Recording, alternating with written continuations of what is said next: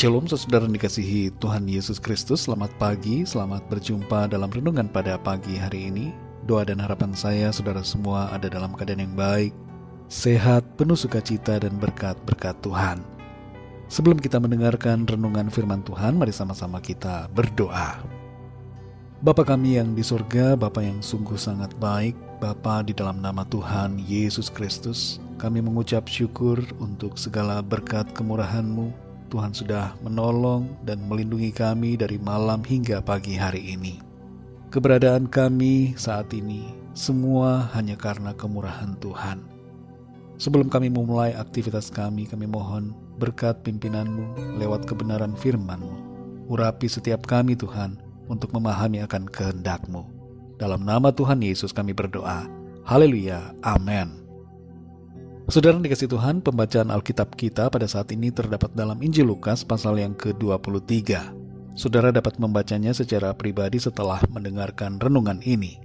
Saya akan membaca Lukas 23 ayat 8 sampai 11. Tertulis demikian. Ketika Herodes melihat Yesus, ia sangat girang, sebab sudah lama ia ingin melihatnya, karena ia sering mendengar tentang dia. Lagi pula ia mengharapkan melihat bagaimana Yesus mengadakan suatu tanda. Ia mengajukan banyak pertanyaan kepada Yesus, tetapi Yesus tidak memberi jawaban apa pun. Sementara itu, imam-imam kepala dan ahli-ahli Taurat maju ke depan dan melontarkan tuduhan-tuduhan yang berat terhadap Dia. Maka mulailah Herodes dan pasukannya menista dan mengolok-olokkan Dia. Ia mengenakan jubah kebesaran kepadanya lalu mengirim dia kembali kepada Pilatus. Saudara dikasih Tuhan, selama periode penganiayaan hebat di Roma, ada banyak orang Kristen yang menjadi martir dengan berbagai cara penyiksaan. Di antaranya adalah dengan dibawa masuk ke Koloseum dan diperhadapkan dengan binatang buas seperti singa atau harimau. Penyiksaan ini biasanya diterapkan terhadap para penjahat atau pelaku tindak kriminal tapi kemudian menjadi salah satu cara juga yang dipakai untuk membunuh orang-orang yang beriman kepada Kristus. Banyak penonton yang akan hadir di Koloseum dan menyaksikan peristiwa tersebut. Kita membaca dari sejarah kekristenan, meskipun ada tantangan hebat terhadap iman mereka, kesetiaan kepada Tuhan Yesus tetap menjadi pegangan hidup mereka. Orang-orang percaya di masa itu menunjukkan motif iman yang sejati di mana mereka rela berkorban sampai mati.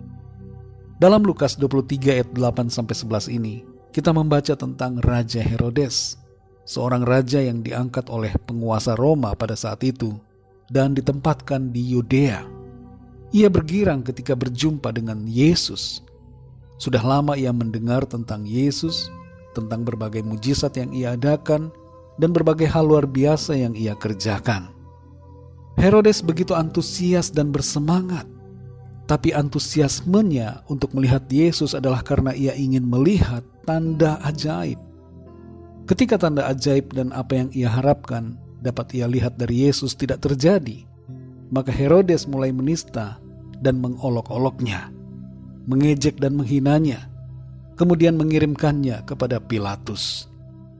Saudara yang dikasih Tuhan, sikap Herodes menjadi refleksi buat kita mengenai bagaimana sikap iman kita terhadap Tuhan Yesus. Beberapa pertanyaan buat kita perlu kita renungkan dan jawab secara pribadi. Yang pertama, adakah kita masih bergirang karena berjumpa dengan Tuhan Yesus?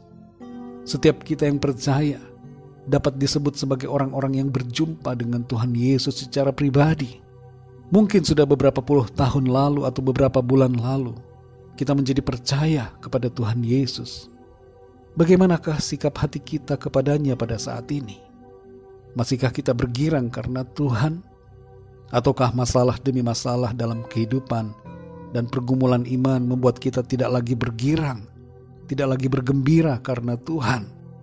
Apakah sukacita kita dalam Tuhan sudah mulai pudar? Yang kedua, saudara, Adakah kita mulai meragukan dan menghina Tuhan Yesus? Herodes yang tadinya bergirang menjadi berbalik mengejeknya karena ia tidak mendapatkan apa yang ia inginkan. Tidak ada tanda dan tidak ada mujizat dari Tuhan seperti yang ia harapkan. Apakah sikap kita berbalik menjadi pengejek dan penghina Tuhan karena kita tidak mendapatkan apa yang kita minta atau doakan? Apakah kita menjadi penistanya karena tidak ada mujizat?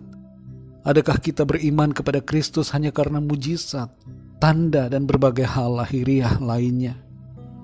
Mari saudara yang dikasih Tuhan, kita kembali kepada kasih mula-mula kepada Tuhan. Kasih yang sungguh, motif yang sejati. Seperti orang-orang percaya di Roma pada masa lalu, yang tetap percaya sekalipun ada tantangan hebat dalam iman mereka, dan sekalipun mereka harus kehilangan nyawa karena Kristus. Marilah kita juga sungguh-sungguh percaya kepadanya, mengasihi Tuhan Yesus dengan segenap hati kita, dan bergirang karena Tuhan oleh sebab kasihnya kepada kita. Mari kita percaya kepadanya bukan karena tanda-tanda atau mujizat, tapi kita percaya dengan sungguh karena dia adalah Tuhan dan Juru Selamat kita. Apa pun yang terjadi dalam hidup ini, mari tetap setia dalam iman kepada Tuhan Yesus. Mari kita berdoa. Bapa kami yang di sorga, Bapa yang baik, Bapa yang selalu peduli kepada kami, Bapa yang kami panggil dan kami kenal di dalam nama Tuhan Yesus Kristus. Kami mengucap syukur untuk firman-Mu yang sudah kami dengar pada saat ini. Kami belajar dari sikap Herodes yang tadinya bergirang ketika berjumpa dengan Engkau, tapi kemudian berbalik menjadi penista dan pengejek Engkau ya Tuhan. Hanya karena ia tidak mendapatkan tanda yang ia harapkan. Ajar kami Tuhan, untuk mengasihimu, untuk percaya kepadamu dengan segenap hati, bukan karena tanda-tanda atau mujizat, tapi karena sungguh Engkau adalah Tuhan, Allah, Juru Selamat kami yang hidup. Kalau ada di antara kami yang sudah mulai kehilangan sukacita, saat ini baharui kami Tuhan. Kami mau bergirang, kami mau bergembira, bersukacita di dalam Engkau Tuhan, yang telah mengasihi dan menyelamatkan kami. Kami tidak mau meragukan akan kasih-Mu. Kami tidak mau menjadi pengejek-pengejek, tapi kami mau menjadi pemuji-pemuji yang selalu memuji Engkau dan memuliakan namamu. Mengucap syukur selalu kepadamu Tuhan. Pimpin kami terus ya Roh Kudus, untuk kami selalu hidup dalam kebenaran firman Tuhan. Berkati kami di sepanjang hari ini, dalam segala aktivitas kami. Kami berdoa bagi yang sakit dan dalam pergumulan, agar Tuhan kau menjamah dan menyembuhkan, serta memberikan jalan keluar. Berkati bangsa kami Indonesia dan juga semua bangsa di dunia ini. Berikan keamanan dan situasi perdamaian, khususnya di Eropa saat ini. Curahkanlah hujan keselamatan, agar setiap orang dari segala bangsa percaya kepadamu Tuhan. Berkati setiap gerejamu yang ada di dunia ini, semua umat Tuhan yang percaya kepadamu. Tuhan selalu kuatkan untuk setia dalam iman mereka. Berkati keluarga-keluarga kami masing-masing secara pribadi. Pelihara dan lindungi selalu dengan kasih-Mu. Terima kasih Tuhan. Dalam nama Tuhan Yesus kami berdoa. Haleluya. Amin. Tuhan Yesus memberkati saudara semua. Sampai jumpa dalam renungan yang berikutnya. Haleluya.